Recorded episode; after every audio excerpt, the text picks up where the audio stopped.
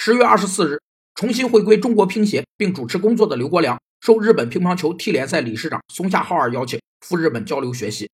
在学习日本 T 联赛商业化运作的同时，重点考察了华裔神童张本智和的情况。人们将自己拥有的信息通过各种形式纳入统一的正规的信息交流渠道的能力，被称为信息交流能力。信息交流能力并不因其重要而显得神秘，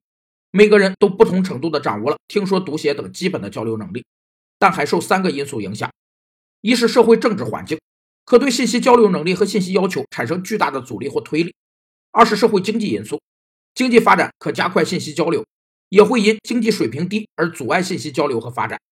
三是人为因素，主要指人的信息意识和信息能力，决定了人们使用信息的能力和信息交流能力的提高。